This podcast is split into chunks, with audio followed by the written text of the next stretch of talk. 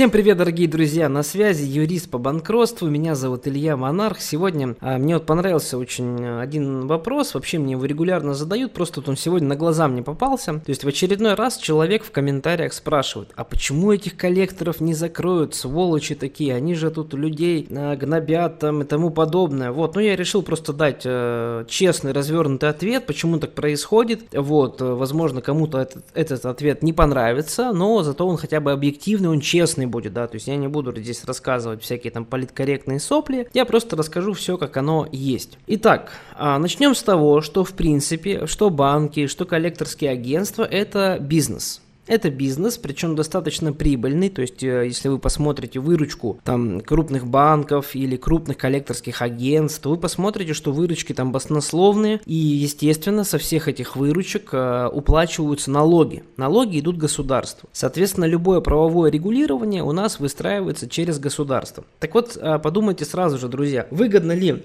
государству закрывать тот кормовой бизнес, который, собственно, это государство подкармливает. Причем подкармливает достаточно нехилыми суммами. Сами подумайте, конечно же нет. А теперь давайте подумаем, почему же все-таки у нас происходит такой вот беспредел, да, почему не ужесточается, значит, наказание за взыскателями. Ну, во-первых, все-таки ужесточается, все-таки ужесточается. А, во-вторых, потому что многие из элиты, да, многие из представителей власти, они замешаны. Они замешаны, они являются участниками э, всех этих бизнесов, что коллекторских, что банковских. То есть, понимаете, там есть люди, э, которые имеют свой прямой финансовый интерес. То есть, это, ну, это не секрет, это вообще все, ребят, в интернете гуглится. То есть, я, конечно, не буду здесь имен называть, да, оно ни к чему, но вы все в интернете можете найти, что, а, значит, в коллекторских агентствах крупные инвесторы есть э, из власти, из нашей, что, значит, э, в крупных банках, естественно, там вообще прямо очень много представителей власти есть. То есть, понимаете, это все чей-то бизнес. И а, нормы морали, которые, на которые часто опираются люди, вот граждане, да, обычные, у которых проблемы с долгами, а, они, конечно же, не работают. Почему? Ну, потому что, друзья, все вот эти нормы морали, правильно, хорошо, честно, нечестно, они придуманы кем-то.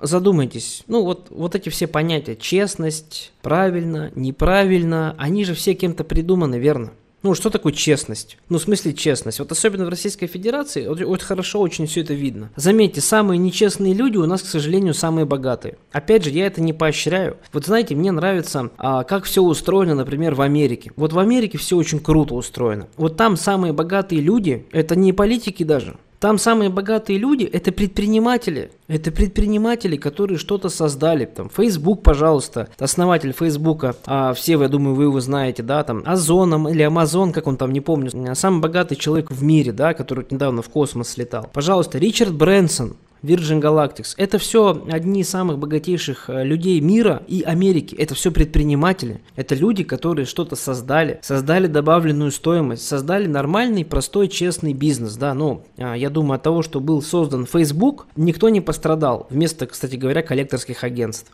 Вот. Поэтому, к сожалению, но в России, вот на странах СНГ, так вот исторически сложилось, что у нас э, самые богатые люди, это в основном самые жулики такие, ушлые, да, которые в свое время сосхематозили, что-то сделали, вот. Это, конечно, не приводит к развитию общества в целом, вот, но вот оно так, как оно есть. Поэтому, когда вы начинаете, значит, питать иллюзии по поводу всяких там выдуманных понятий, типа там честности и подобной ерунды, оно не работает, друзья. Понимаете? Потому что для своих все, для чужих закон. Есть такая вот э, классная поговорка, мне она очень нравится. Вот еще раз вдумайтесь. Для своих все, для чужих закон.